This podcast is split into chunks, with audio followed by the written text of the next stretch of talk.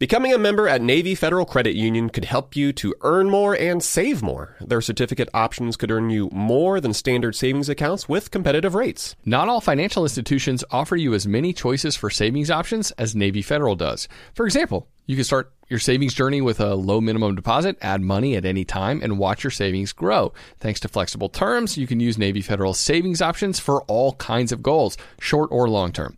Navy Federal also offers equity loan options to help you get the funds you need to consolidate high interest debt, work on home improvements, or cover any of life's big expenses. To learn more, visit NavyFederal.org. At Navy Federal, their members are the mission. Navy Federal is insured by NCUA, equal housing lender, membership required. Terms and conditions apply, loan subject to approval.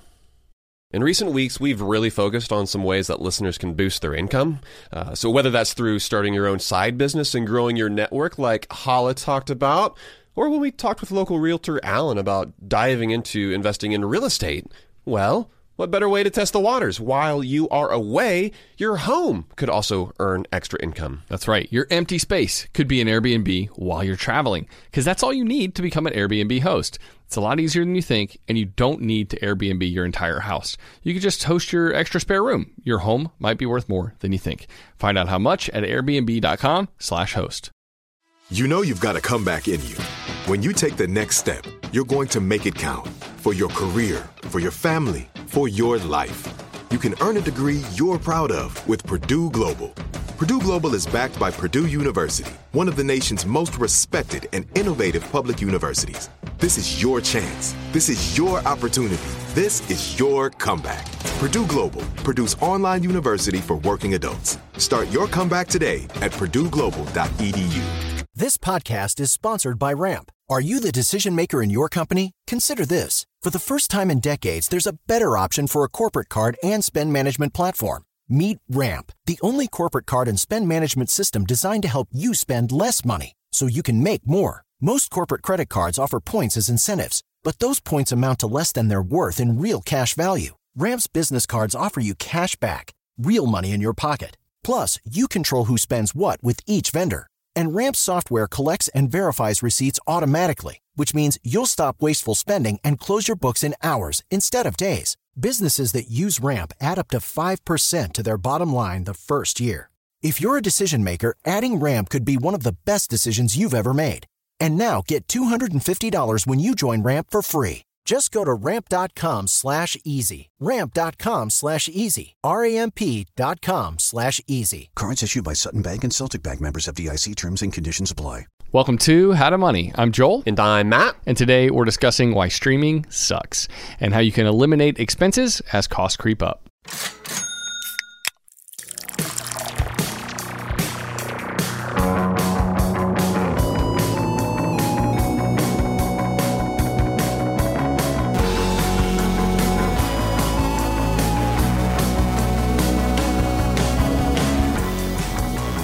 That's right, man. We are talking about the streaming services out there. You know, a lot, of, a lot of times we talk about nerdier topics. We talk about subjects that are a little more theoretical. Not today.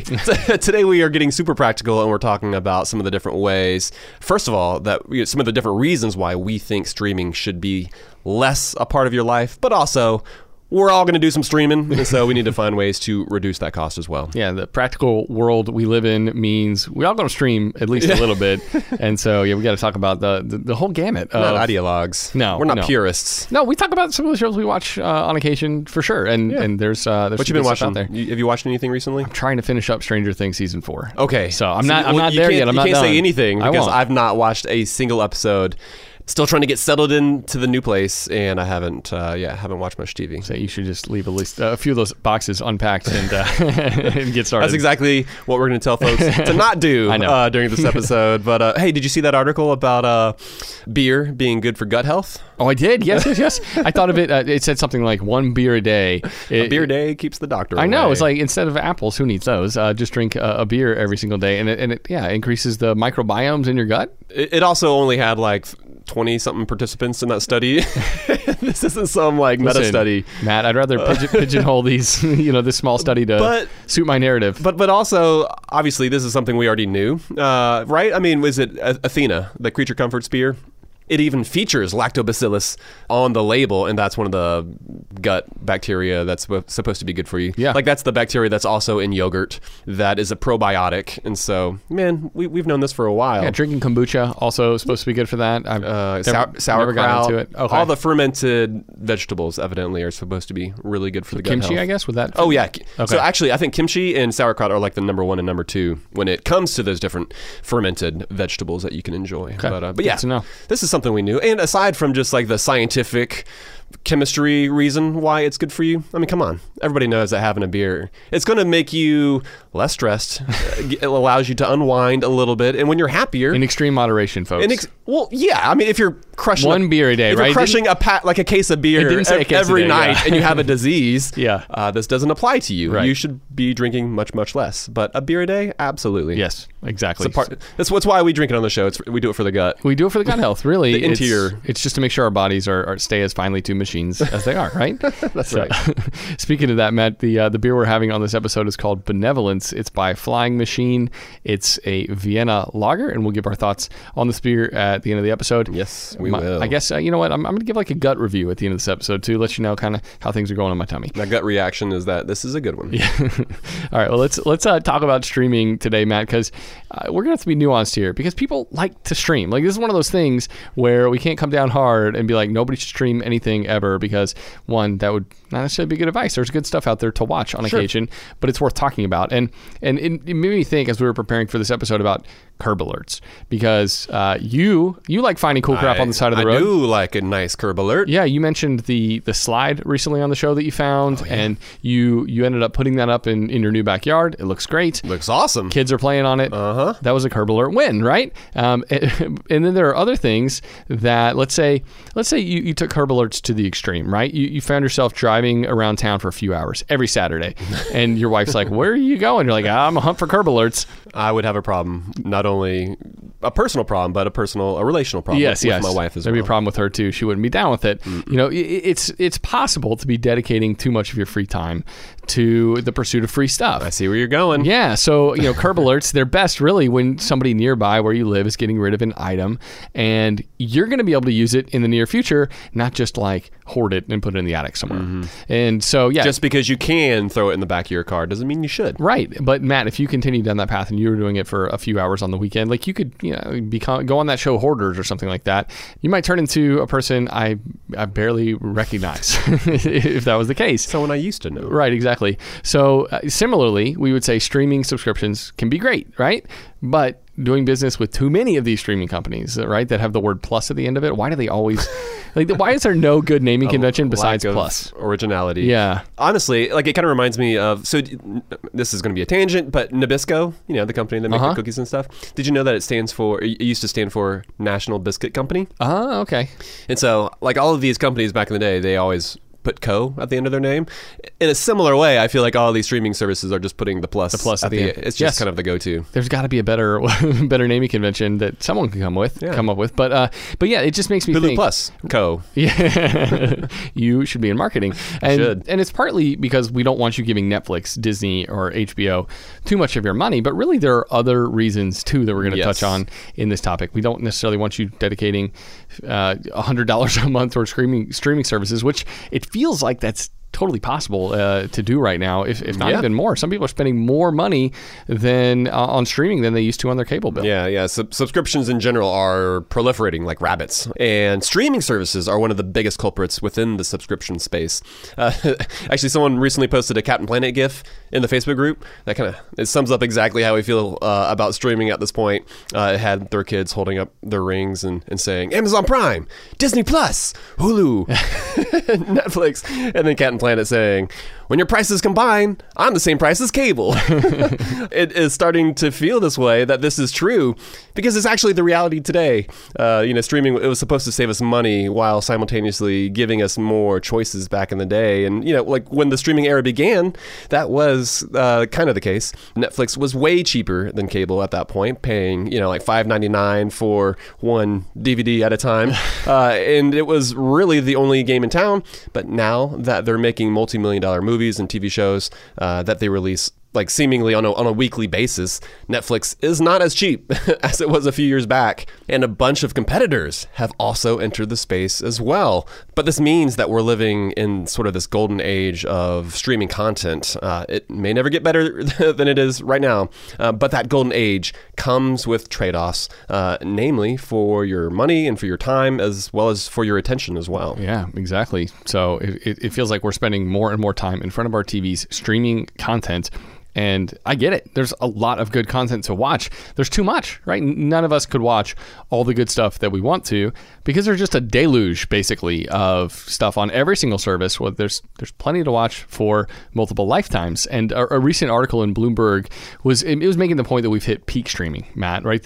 And and I think you know we've talked about living in the golden age of streaming, but we might be on the tail end of that at this point, you right? so? I, I, think so. And and, and you know, the the point in that article was that we're going to see more austerity from the big companies when it comes to purchasing content. Like they're not going to be spending as much because some of them had spent two hundred million dollars uh, in an effort to lure the big name actors and Yeah. make some you know movie that's that that's a blockbuster, and they've realized that well, it doesn't necessarily turn into the eyeballs they want doesn't always or the out. revenue they hope. I, yeah. I do agree with that. I mean, so when I say golden age, I mean I think we will continue to have amazing options at our disposal. Yes. But I do think that the in general that the different companies will be spending less money because they're seeing that they can't count on their revenues continuing to increase Yeah, because year, year over year. subscriber growth was bound to slow, right? And they, they can't keep uh, retaining eyeballs forever. And because there are more and more services now, people are bouncing around from service to service. They're not Mm-hmm. necessarily just paying the Netflix bill every single month without thinking about it. And it's it's just short lived too because of the how bingeable uh, things are these days. Like people will watch a show and then they're like, "Great, got what I wanted, I'm out." And so it looks like uh, some of these streaming services are going back to an old school release schedule for some of their more popular shows, eh, like the two at the beginning and then one every single week. I think that makes a lot of sense from an economic perspective for these companies. But you know, the- Probably better for everyone's health as well. Yes. for everybody watching it instead of sitting down. I, man, it makes me think of another meme. literally I start at like nine nine on Friday and end at like five a.m. Yeah, yeah, like yeah. that. Where someone's just like, ugh, sit down for a three and a half hour movie? No way. but get me to watch nine hours of a TV show where you put little breaks in between each episode. Oh, sign me up. yeah, even though it starts instantly, you know, streaming the next episode, uh, And unless, easily- unless you tell it not to. exactly. Yeah. You're sitting there watching two hours back to back, always. Right, right. But the products we've been paying like twelve dollars or more a month for, I think they're likely to get worse in the coming years. We'll see what happens. But your bill is going to go up, the quality is going to go down. I feel like it's already happening. The writing's on the wall. So this is just another reason to to reconsider which streaming services you're subscribed to and how much you're paying for them. Yeah, yeah. So I, I, I- could foresee the quality staying the same, or potentially even I don't know, maybe getting better, like a little bit. But I do see the prices going up for sure. Because honestly, like the way I see this is similar to like the ride sharing apps, right? Like where basically your your rides are getting subsidized because these companies are wanting market share, and so like with the ride sharing apps, they're wanting to get as much market share as possible, uh, and they're counting on that continuing growth. They're counting on the continually increasing number of subscribers. And what we saw uh, first quarter earlier this year was Netflix experiencing their first ever decline in the number of subscribers that they have. And so I, I'm sure that was a wake up call where they're like, oh, shoot, uh, we, we weren't expecting all that to happen. And so because of that, yeah, they can't keep spending like crazy. Uh, and, and so I do think that we're going to see the prices tick up as these different companies are trying to make a profit, keep their shareholders happy. But uh, at least you don't have to deal with commercials, though, right? Like that's one of the that's probably one of the biggest perks of streaming. Although even that might be coming to an end because commercials on streaming services are becoming more in vogue these days. It sounds like Netflix that they're going to adopt uh, an ad supported model pretty soon. Uh, Hulu, they've been doing this for a while. Uh, and some of the different free services that we're going to mention later on, they are all built on the ad model. Uh, and that, I mean, I mention that because it's not necessarily a bad thing, but you can't skip them like you can when you listen to podcasts. and so some folks hate commercials, other folks don't mind them. Personally, I am not a fan if I'm being held hostage, right? Yeah. If I have the ability to quickly pull out my phone, you know, hit forward four or six times depending on the show. I know I know how many times to hit it. I don't mind that. I don't mind using the ad supported version of Spotify. I'm not going to pay the premium. I don't mind if the little ad pops up and I have to click off of the thing where they're trying to get me to upgrade. All right, save you ten bucks a month, it's like, all right, yeah, that's a minor inconvenience. Exactly, but when it comes to it, like the medium matters, I guess is, is Yeah. what I'm saying here. And recently, we did use one of the the free platforms to watch a movie, And it was the worst because these ads, first of all, I wasn't used to it. And it's hard to step back from that once you've realized how good it can be. It just like ruined the whole flow of the movie because they weren't strategically placed or anything. You're watching a scene and all of a sudden it just Right cut- in the middle of it. oh my yeah, right in the middle of it. And by the second one, I was wanting to pull my hair out. uh, that is not something that I'm willing to give up. Uh, is having commercials within definitely not in movies. With TV shows, that's that's fine. Yeah. that's one thing. Because I mean, the old TV shows were created with commercials in mind. Like they had specific breaks. Sure. A 30 minute TV show was like 22 minutes. 20, 21, 22 minutes exactly and they would end at certain scenes and you knew to expect that but Yeah. you know when you just slice up a movie when you're jarred out of like this really emotional or hilarious i don't know any scene like that uh, i'm not cool with that Okay, I gotcha. I feel that. I think maybe one of the best things about streaming commercialless is when it's kid stuff because I feel like my kids. One time we stayed at a hotel room and they were watching something on live TV on Nickelodeon or something like that, and I remember them just being ecstatic over all, all the commercials more than even than the content. where have all these toys been my entire life I know. And then they start begging for things. I'm like, oh no, we're gonna have to go back to, to streaming kid content, and and we'll never get cable because of that reason. So that that's probably the biggest reason to avoid commercials. they're like all of a sudden my kid wants a slip and slide a barbie dream house and a Right. bop it exactly.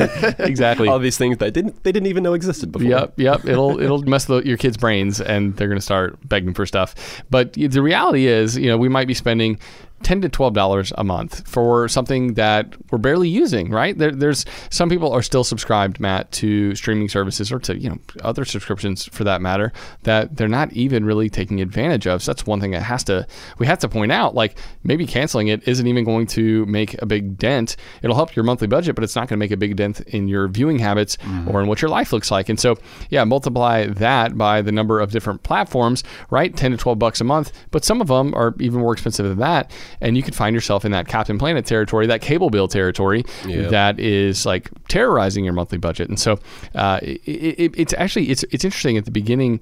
You're talked there was so much talk about cutting the cord, and now it seems like at least for some people's viewing habits, cable might actually save them money over uh, their their especially if they're subscribed to one of the the live TV style services that are Right. sixty five to eighty five dollars a month.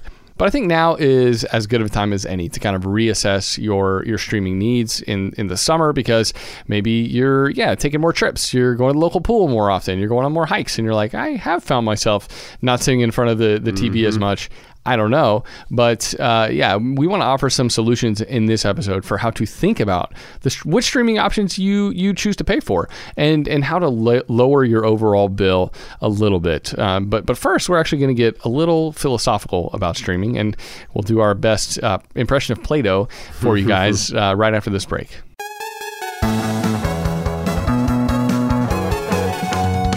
Asking the right questions can greatly impact your future, especially when it comes to your finances. So, if you're looking for a financial advisor you can trust, certified financial planner professionals are committed to acting in your best interest. They are committed to high ethical standards and even had to pass a rigorous exam before they could become a CFP professional. They offer financial planning and services that take a more comprehensive view of your financial and personal circumstances and are customized for your needs. Certified financial planner professionals can offer advice on a wide range of issues like reviewing your investment portfolio's allocation, handling an inheritance, rolling over a company retirement plan, building education savings, and so much more.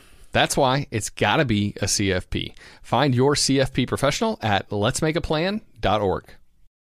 I'm guessing that a lot of listeners are starting to solidify their summer travel plans.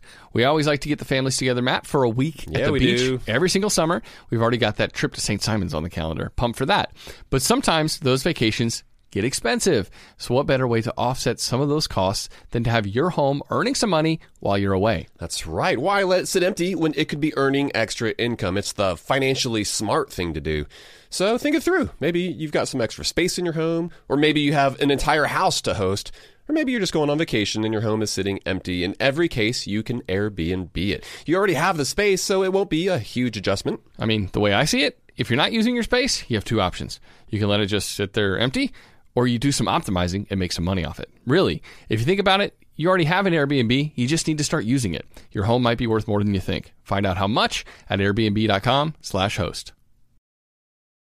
Let's say you've been listening to the podcast and now you're finally ready to start implementing some of the uh, the financial morsels that we're dishing up. Maybe you are trying to save up some more money for a down payment on a house, or maybe there's a big vacation that you have been dying to take. Well, the money app Monarch. They make it so easy to help you to reach your financial goals. That's why the Wall Street Journal, they named it the best app for growing your savings. Monarch is the top-rated all-in-one personal finance app. It gives you a comprehensive view of all your accounts, investments, transactions, and more. Create custom budgets, track progress toward financial goals, collaborate with your partner even. And now get an extended 30-day free trial when you go to monarchmoney.com slash howtomoney and you won't get spammed either. Monarch features ad free privacy you can trust. They will never sell your data to third parties or show you ads. That's right, man. And after trying out Monarch for myself, I understand why it's the top rated personal finance app. It just makes sense, it works. And right now, listeners of this show will get an extended 30 day free trial when you go to monarchmoney.com slash how to money.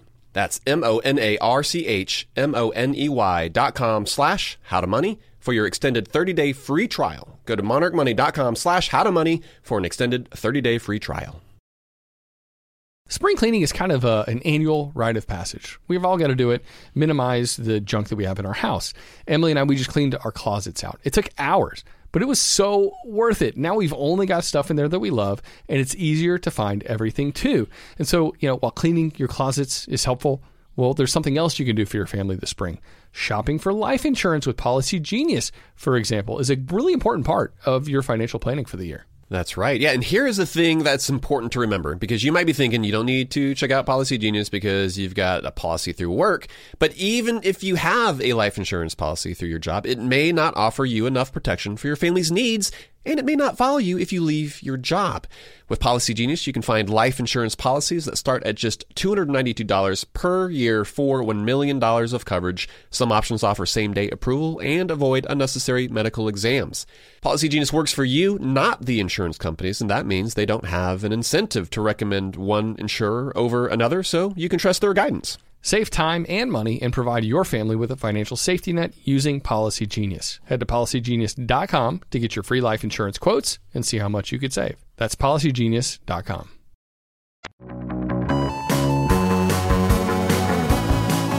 All right, we're back from the break, and Joel, we're talking about why streaming sucks. but first, we're going to change directions and ask the question why do we stream? Let's go ahead and uh, wax poetic. Let's get philosophical here for a second because I think it's also important for us to ask ourselves why it is we even watch TV in the first place. Instead of just picking the, the two or three streaming services you like the best and calling it a, a day, I think it's a good exercise to think about why we're so excited to pay for streaming entertainment in the first place. And, uh, you know, like one of the, I think, top reasons I think that's worth mentioning is because of FOMO. Oh, snap. Fear of missing out, man. I think this is one reason that it seems many are addicted to streaming content because, for example, like if everyone at work was talking about Game of Thrones, is, you know, like back in 2019 when it was just nonstop everywhere, you may have felt left out of the conversation. You know, I, like I didn't. I never watched it. So.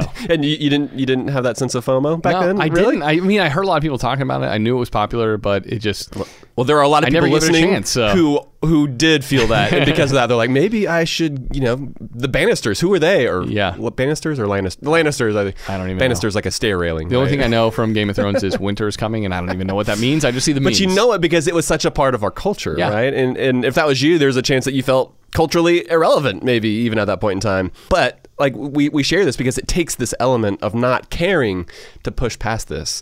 Uh, like, dude, just this morning, you know, we had a lo- lovely conversation about the hike uh, that we went on. Uh, you you talked about the pool that y'all visited recently. Like we were then talking about what we're looking for most in our, our new community here. We were talking about the things that matter in life, right?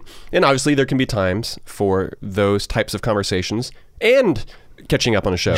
uh, but the more you're talking about these real things that matter in life, you know, I think you're going to find less of a need for your life to be consumed with the latest uh, series or the latest show or the you know the latest movie that might be out. Uh, Also, too, just with the volume of content uh, and diverging tastes out there with everybody, uh, you can't be caught up on everything anyway. And so, what we're saying here is, don't worry about feeling like I said culturally irrelevant, and instead focus on the things that matter. Focus on the just the deeper and truer conversations things that spans all of the different streaming genres. Yeah.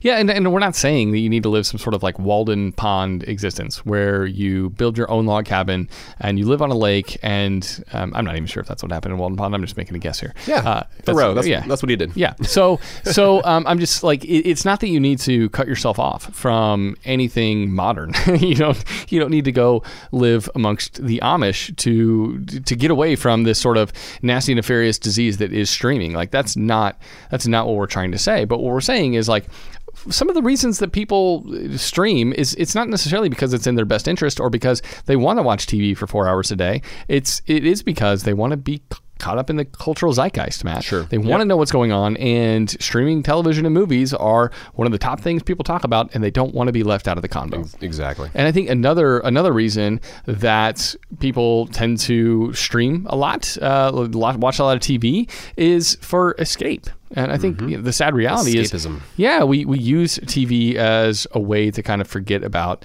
the cares of our everyday life. We kind of hit the pause button on the negative things that are happening all around us, whether it's just kind of in the country as a whole or in the world uh, or even just in our own personal lives. And you know interestingly enough TV is America's most popular leisure activity.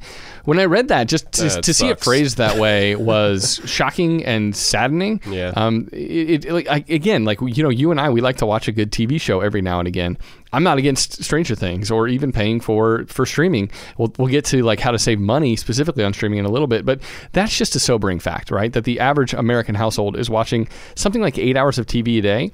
And individual Americans 18 and up are averaging more than four hours and 20 minutes of TV watching. That's according to Nielsen Gosh. it's shocking. Like Yeah, so, so much time is. watching watching TV, and and I guess it just makes me wonder: like, are we uh, watching to avoid?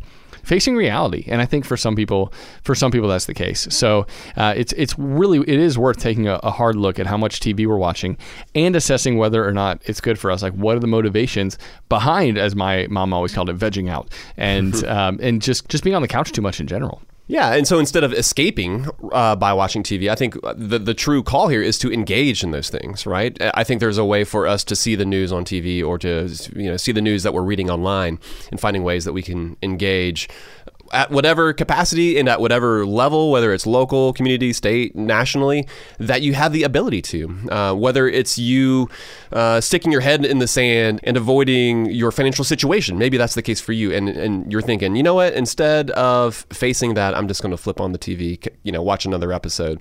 Uh, but I think there's a way for us to engage with those things and not to just escape or to even know why it is or what it is that we're trying to escape from, but then to sort of see it and to point it out and saying, okay, I'm, I'm not going to let my life look like that. Yeah. Uh, instead, I'm going to engage. And no wonder that other surveys reflect the fact that we have fewer close friends than we used to as well. Uh, we're spending less time with our neighbors and friends, leaving us feeling more disconnected. And while watching TV, it's easy, it's not ultimately as fulfilling as finding and building real community where you live. And so we would ask you to maybe even start documenting how much TV you're watching. Uh, and once you figure out that amount, uh, basically, like we're, we're trying to create a TV budget for you. we're trying to get you to count your your viewing minutes. Uh, but once you identify that, maybe you can cut back by like 25%, maybe 50%, and opt to spend more time cultivating an actual hobby or going for a bike ride or you know calling a friend. And we, we say all this realizing that we're probably sounding like your mom, but we're only highlighting this because we're recognizing the fact that not only will you be able to save money, but there's a good chance that you're going to be happier because of it as well. Yeah, and, and and even when you think about it, Matt, we're watching a lot of TV, and then we're having conversations with our friends about the TV we're watching. Like it dominates so much of our lives in so many ways, and even just the conversations you find yourself having with other people. If you watch less TV, they're more productive, they're more fulfilling because you're not just catching up literally on the thing you spent three hours doing the night before. And so we've said that the reasons people watch TV are FOMO or for escape, but then a, a third reason I think people watch TV is is just purely for entertainment, and Sure. and that is I It's, think it's the it's the innocent reason to watch TV. It's Right. like, oh, I do it because I enjoy it. Yeah, because it's freaking entertaining, Yeah. and they are right. Like we Yes. are in this golden age where there there's a lot of good stuff to watch, and and so we are trying to. We don't want to get overly preachy. We don't want to say make it sound like you know we don't like watching awesome stuff, and and so yeah, I don't know. Some some TV shows are just truly artistic. For instance, Mm-hmm. uh, J.D. Roth, who we've had on the show before, he recently wrote about why he loves Stranger Things so much, and I just kind of found myself in total agreement. I'm like, I hadn't really thought about it. I just thought of it as just kind of enter- an entertaining show, but the reality is, uh, it's got this nostalgia factor, right? It's got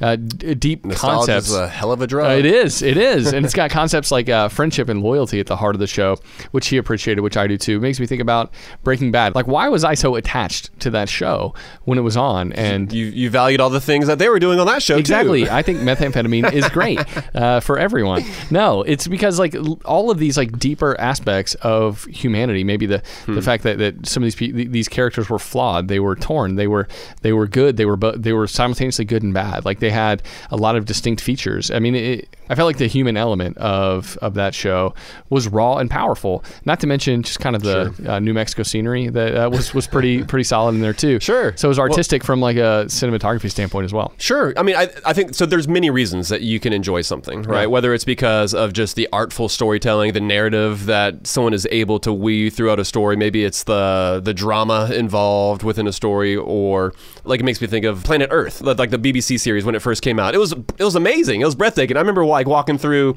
a Best Buy and they had scenes from that playing on their ultra high def TVs and just have my mind blown watching these It was like the first high def Oh sort of nature gosh. slow motion shots and stuff. It was yeah. phenomenal. It was phenomenal. And so, the, you know, or maybe it's like maybe you like a, a nice twist at the end of your like a M Night Shyamalan style. Like there are so many different reasons that we are drawn to entertainment, and every one of those reasons are valid. But sort of like what I was saying at the beginning, like these are sort of the the quote unquote innocent reasons that we're you know that we say that we like something, and that's totally fine. But keep in mind some of these less innocent reasons, like FOMO or escape, where we're trying to ignore what's going on in our real life. That is the key thing that we're trying to, to highlight and to point out here that we want to make sure that we are all avoiding.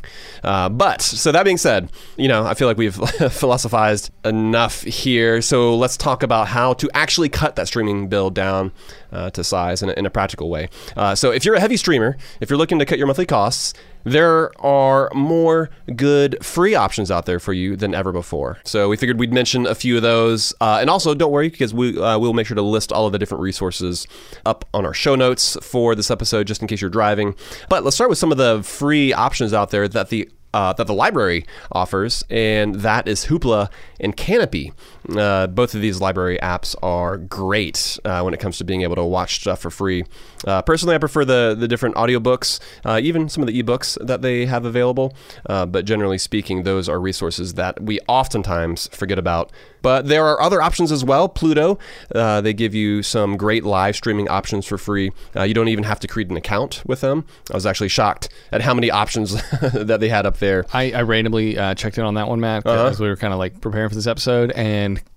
uh, you know, caught five minutes of one of those old school Iron Chef episodes. those things were classic, man. Those like what a good show. It's like, oh man, I remember when Richard Blais looked like that.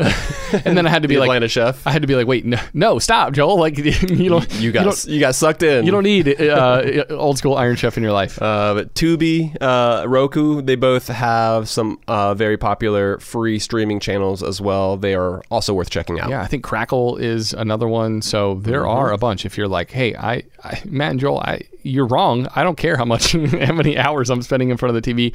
I just want to do it for less money. Well, that's what these services are offering. Many of them ad supported, and so it's one of those things where, yeah, I was shocked at how much free content there is now, and I, I think that's again what's going to start eating away at the profitability of some of the ones that you pay a monthly fee for, and more and more people are are be are okay with watching ads, Matt. So I know you and I were that's not our preference, but there's times if they're not too intrusive, I don't mind. I would be fine with it if it was on a TV show, Yeah. like Iron Chef or Sure. something like that. But it's not going to work when it comes with with a movie. No right way. right exactly so like yeah, if you're watching a harry potter with your kids you're like you don't want to be stopped for Exactly. commercial breaks of like two minutes every 15 or 20 minutes and so i, I totally get that but but yeah i think something like 58% of people uh, st- surveyed say they're now totally fine to watch uh, to stream content in exchange for watching ads. And so hopefully yeah one of these one or two of these services are, are ones that you'll like as you kind of look into them. Uh, and of course, like Peacock has come around. They've got like a, a free tier Mm-hmm. that's ad supported as well, so you can watch that. And you know, while streaming is, is pretty great, I, I would say don't forget about the antiquated technology that still works like a charm that allows you to watch television for free. Uh, antennas, right? That's one of those things Yeah. that people forget about. Like I, I don't know of a single friend who has an antenna attached to their TV, and if I could fix that on their behalf, I would, and maybe I should, like buy them antennas for Christmas or whatever. But it just works great for getting a lot of your local channels, and it's um it's like streaming over the air before streaming actually existed. So uh, and you can actually surprisingly get an amazing picture too uh, when with your antenna. Well, it's HD, right? Yeah. I mean, so they're broadcasting in full HD. It's like not o- compressed in over the the, same way, air. yeah. Exactly. So it's not digitized. And when you say, I mean, I think most people know what we're talking about when we say antenna, but we're not talking about the old school bunny ears. We're talking about the black uh, little square. like piece of plastic. Basically, yeah, yeah, that, that you tack to the wall. That's how we do it. We just, as long as you don't hit the, I guess if you don't hit the wires, I think it's fine. But we just use a thumbtack and literally just tack it to the wall behind the TV. Yep. And it does a great job in capturing those ABC and NBC signals. Yeah. I forget which one of them we don't get too well, but that's fine. Well, then you can like turn it, I guess, or you can even get a more high-powered antenna, Yeah. or you can. There's YouTube videos where you can make your own antenna and stick it in your attic. Like seriously, Oh, really? For like 30, 40, 50 bucks or something like that. And they're If they're you want to really be able to catch a signal. yeah, and they're even better, and they'll reach it. even further. And you know, part of what channels you're going to get depends on where you live and the kind of antenna you have. But I think it's Antenna Web is a good website to kind of check and see what channels are available where you live, which ones you can get well. But yeah, antennas are like 15 bucks. They're cheap fix, and they allow you to get some of that TV, the local TV at least, that you might want without paying a dime. And it makes me think, Matt, just one more free service. YouTube, of course, is one of those things that it's kind of different than a lot of the other ones we're talking about because it's user generated content, but there's so much good stuff on there now. And there's even educational stuff on there now. I'm not saying YouTube is mostly educational content, uh, but some of the stuff that I consume on YouTube is like long form, interesting conversations or whatever. And so if you're into learning something while you're streaming, I think that's a much better use of it. And YouTube is actually one of the best places for that kind of content now. So I don't know. I think that's I think that's pretty cool. That's right. Most content on YouTube is free. You just have to watch like that five seconds of ads before you hit skip ads in that lower right hand corner. Uh, but there is a way that you could pay a lot of money for the YouTube content that you consume. That's right. You guessed it. We're going to talk about sports and the myriad ways that you can get your sports content. We will get to all of those different options right after this.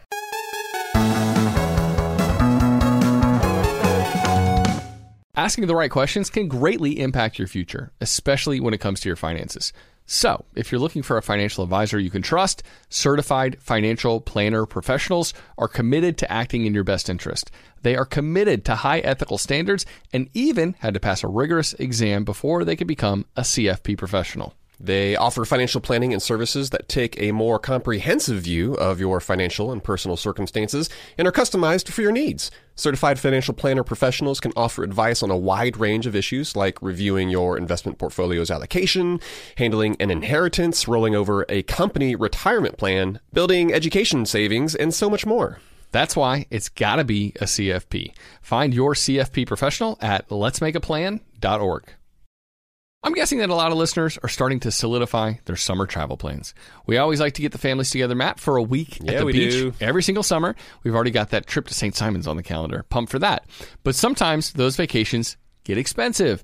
So what better way to offset some of those costs than to have your home earning some money while you're away? That's right. Why let it sit empty when it could be earning extra income? It's the financially smart thing to do.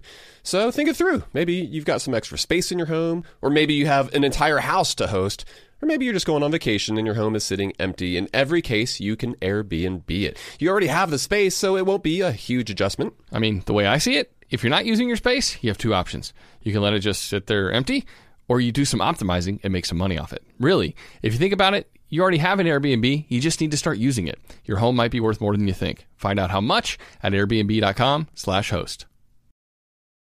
Let's say you've been listening to the podcast and now you're finally ready to start implementing some of the uh, the financial morsels that we're dishing up. Maybe you are trying to save up some more money for a down payment on a house, or maybe there's a big vacation that you have been dying to take. Well, the Money app Monarch. They make it so easy to help you to reach your financial goals. That's why the Wall Street Journal, they named it the best app for growing your savings. Monarch is the top rated all in one personal finance app. It gives you a comprehensive view of all your accounts, investments, transactions, and more. Create custom budgets, track progress toward financial goals, collaborate with your partner even.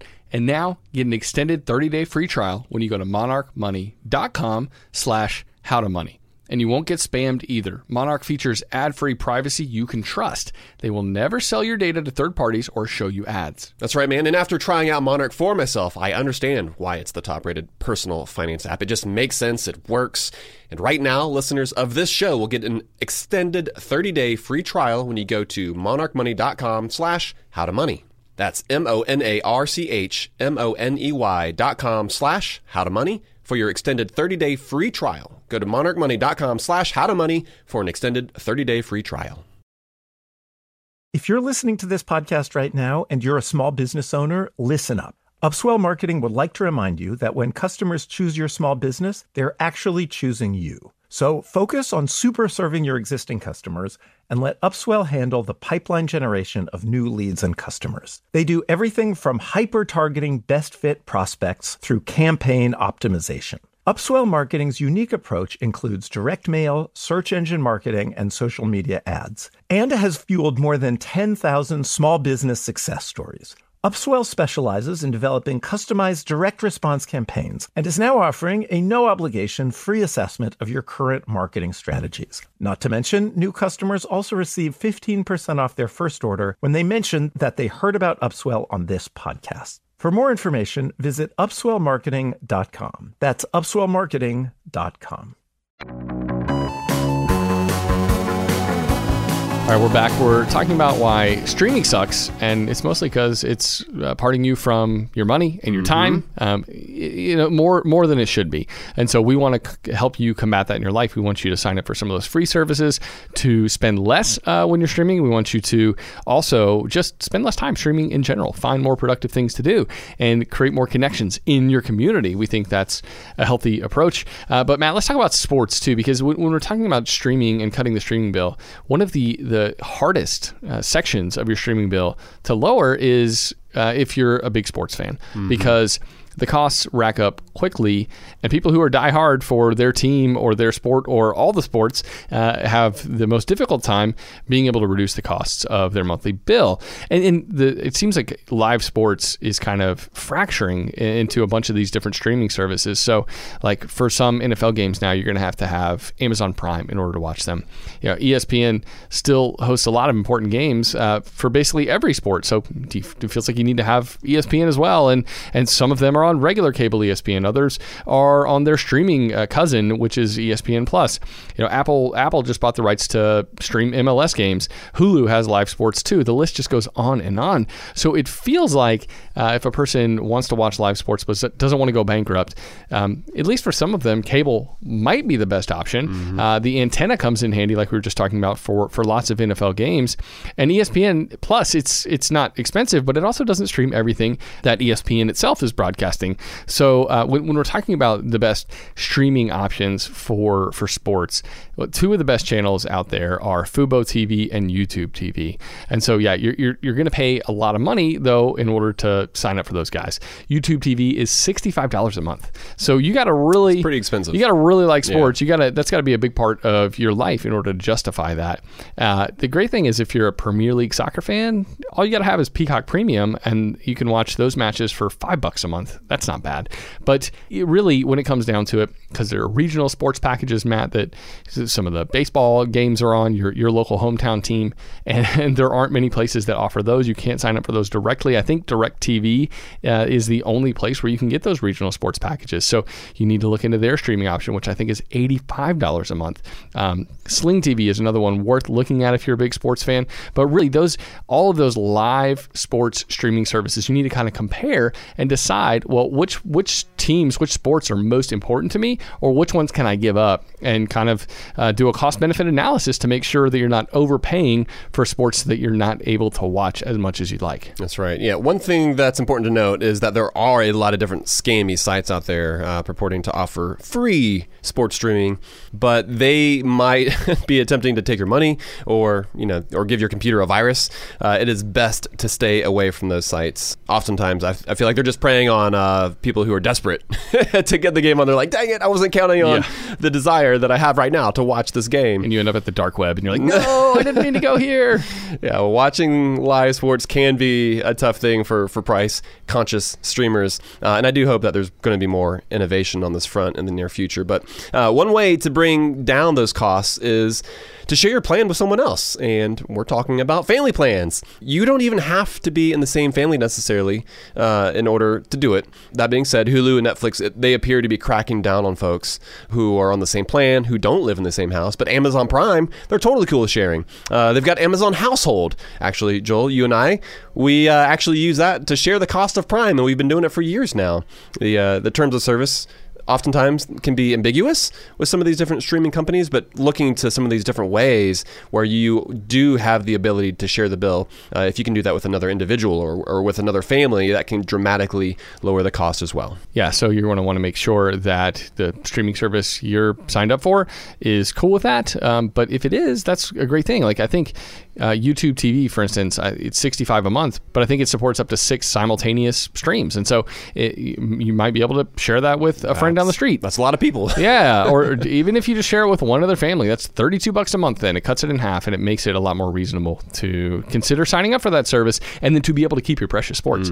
And uh, one one other way to save money on streaming, Matt, let's talk about some some other ways too, uh, because family plans are a good way, but but uh, canceling some of your services is obviously another way to save money on those recurring streaming costs. And and in particular, if a, a show that you like, if you just got done watching it and there's nothing else that strikes your fancy, well, guess what? If you log into there every day, you're going to find something to watch. But if you cancel it and you move on, then you're saving money and you're wasting less time. And and there's just no reason to be perpetually subscribed to the same service. Um, so yeah, I don't know. Sign up for HBO Max in order to catch up on the new season of Barry, which I hear is a great show. But uh, you know, then, then drop it like it's hot once you finish that season. Exactly. Don't stick around hoping that something else comes in the near future. Uh, and don't forget to set a calendar reminder too uh, in order to cancel because that um, it helps you actually follow through instead That's of right. spending in perpetuity. But doing a little planning when it comes to your binging is going to save you real money. And it's the same with those free or discounted trials. Uh, use those to your advantage.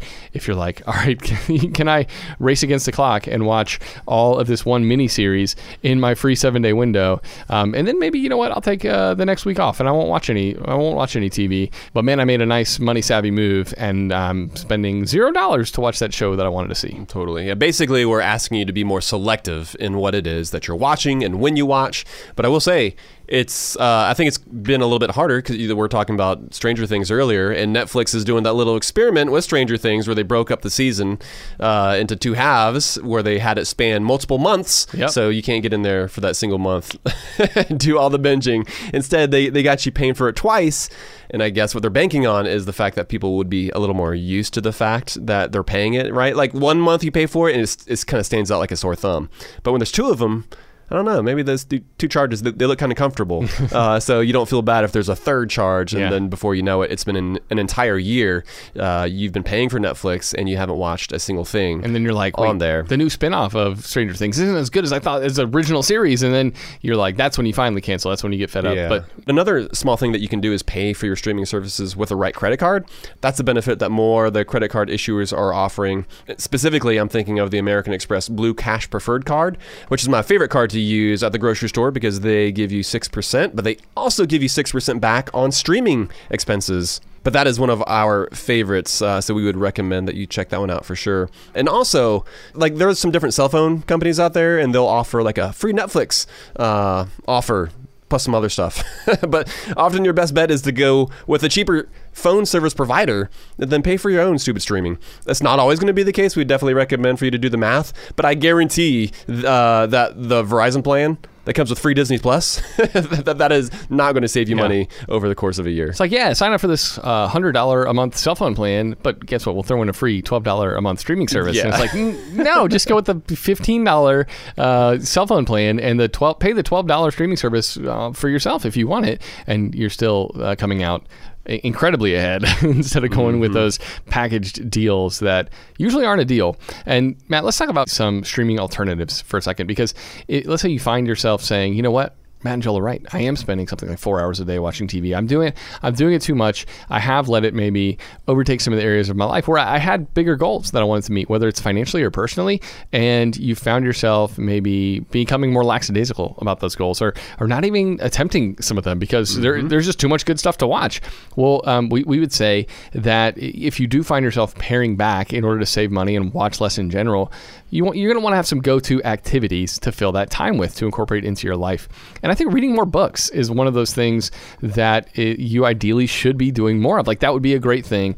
Uh, it's a it's a it's a timeless, beautiful thing to be reading a book, right? Yeah, before we go any further, like I would venture to even say that like we don't have to give you a bunch of things that you could do if you were to eliminate TV from your, you know, more TV from your life. I would venture to say that these are the things that you will get to do when you are watching less TV. Yeah. I feel like oftentimes we know the different things uh, that we could be doing. It's just a matter of being reminded of the things uh, that we're giving up because we're sitting there on the couch watching TV. Yes, yes, exactly. And I think one of those like books we we tip, we're like, ah, I haven't had the time to read that the the books I wanted to this year. Or I had a goal to read twelve books this year, one a month, and I read two or three. And you know what? If if we just curb back some of our, our streaming, we'd be able to meet those goals. We'd be able to read more of those books. And and it's just true. Like if you if if, if anybody out there has ever read uh, the book by Neil Postman, Amusing Ourselves to Death, his line of thought is that the medium is the message. And what he says is is basically that the, the quality of the information that you can get from watching TV has a lower ceiling. It's just it can't uh, Uh, by by definition be as good because the medium sucks. And so yeah, TV news is something that he takes issue with in the book and I think he's spot on on that. But you know, books as a medium, they just offer a richness and a depth that is is basically impossible to find when you're scrolling through TV channels or streaming options. And Matt, it makes me think about my kids' experience watching Harry Potter after reading it. And the girls were so disappointed that some of those most important features in the book, some of the best parts, were left out of the movies. And just by definition, they can't include it all, right? I- Uh, there's just no possible way.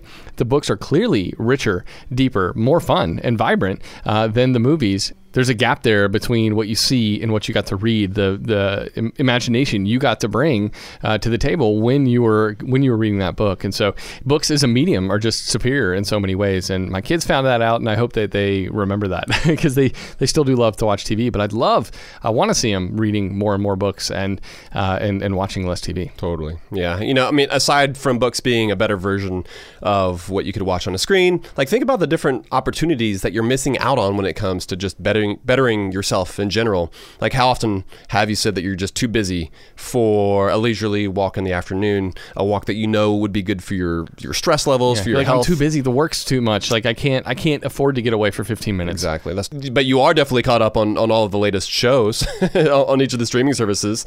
Uh, and so your time might be filled up, but that doesn't mean that you spent it well or that you spent it in a way that truly feeds your soul. So whether that's just walking in nature, going for a bike ride, uh, talking with a friend, right? Catching up. These are all far more humanizing activities. But you could even uh, attempt something even grander, maybe even actually writing a book of your own, uh, or like maybe that's too lofty, right? Maybe it's just you going to the climbing gym, whatever it is. The options are endless. Uh, you just need the time to do the thing. And for most folks, the place to most easily grab that time uh, is going to be from the time that you spend watching TV. Yeah, agreed. Just because there's such a huge chunk of time there. And Matt, with the way people have been able to kind of, so many people in kind of the new work environment, working from home more, more hybrid, more flex, flexible work options, uh, you could even go for a two hour chunk in the afternoon. Lots of people could, uh, away from their work and do something awesome during the best parts of the day and save some of your work for that evening if you if you wanted to instead of then turning on the TV. It's one of those things where a, a lot of us have more flexibility than we like to assume and because of that we end up kind kind of falling into ruts. And one of those ruts for a lot of folks is watching too much TV and putting on the back burner or just putting off altogether uh, more fun, more invigorating activities that are good from like a that personal development standpoint. Totally. And and really when it comes down to what we're choosing to watch also, Matt, I think I think it's so easy to get a recommendation from someone at the water cooler or to see a review, let's say in the New York Times or see somebody tweet about a show that they're catching up on, but I think sometimes part of the reason we watch too much television is because everybody's telling us to watch something and we decide to take all the recommendations uh, that maybe we haven't curated our selection enough. And it just there, there's this actual there's this app called JustWatch and i think it's pretty cool. You can go to the website or download the app.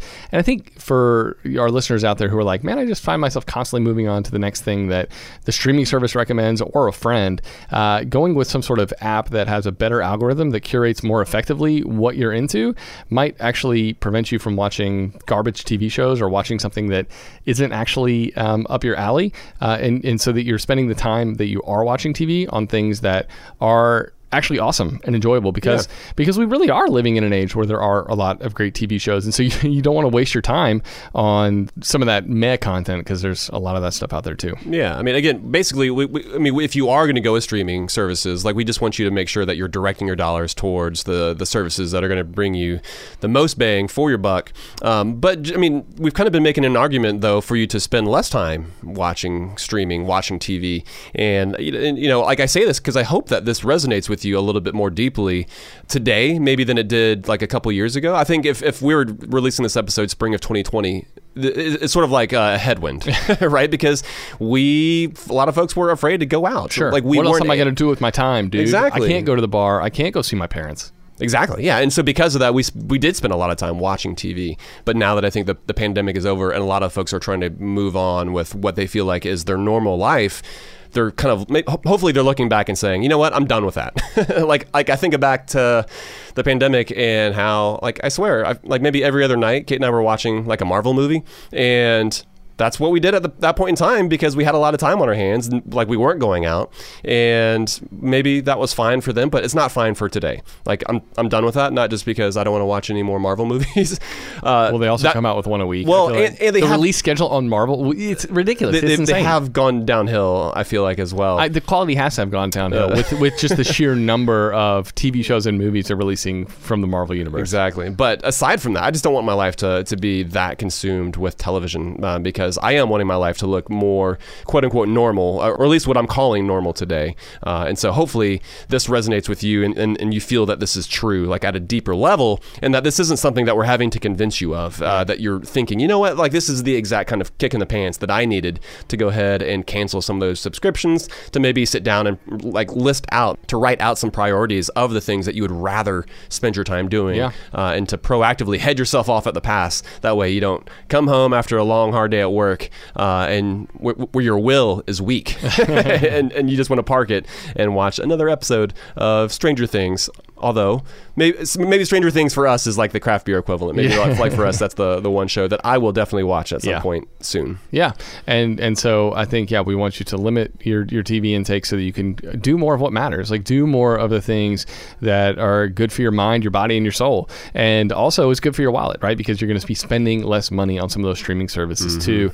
So hopefully that's your takeaway from this, this episode. Uh, you know, as I was doing it, Matt, like I, am like I, I don't watch anywhere near what the average American watches, but it still made me like yeah. The Nielsen, like, the Nielsen stats are still mind blowing. Still mind blowing. Yeah, that number of hours is being watched in a ho- American household. Yes, but still, and it makes me crazy. realize that I just want to find ways to you know curb my consumption even more, uh, so that I can, especially now that it's we're like you want to like offset the curve a little bit. Yeah, yeah. and just as like we're kind of moving into a new neighborhood, I'm like I want to spend even more time out there with people. Yep. Uh, develop making friendships, exploring uh, my neighborhood, like exploring the the mountain that's close by where we live, and and and working out with a friend, like stuff like that. Like those are the kind of things I want to be doing more of, and I feel like the more and more time I dedicate towards streaming, the less options I have for that other stuff. So uh, yeah, it's a it's a direct trade off when it comes to your time and how you're spending it. I want to read more books too. Like I just want to get better about that. So I think uh, cutting more streaming from my life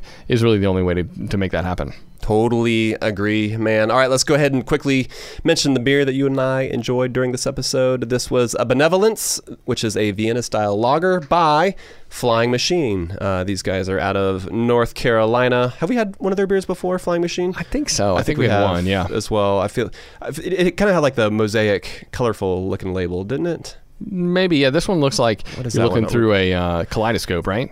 Kaleidoscope, or it's like a yeah part Rorschach test. Yeah, yeah, like, yeah. Like what do you see, Joel? but uh, ben- benevolence. This was uh, when we poured it.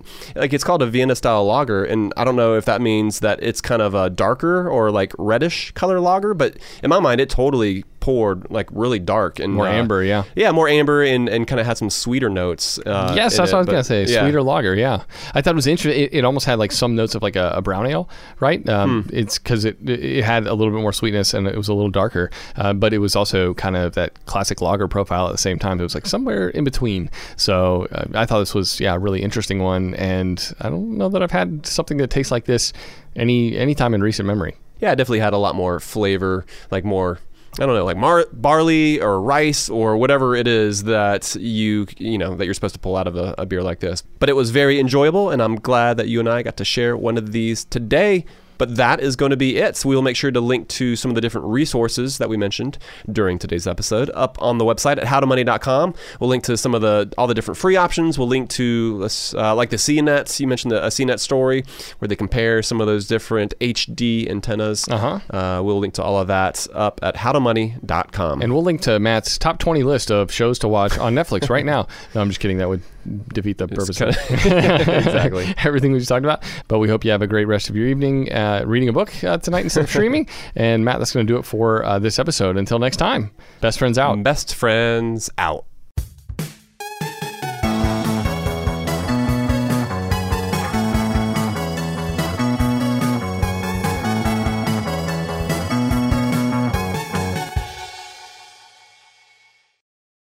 It's brand new, season two.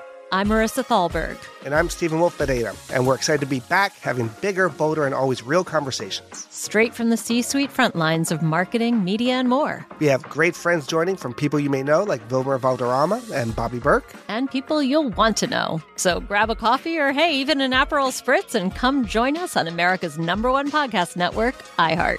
Listen to brand new on the iHeart Radio app, Apple Podcasts, or wherever you get your podcasts.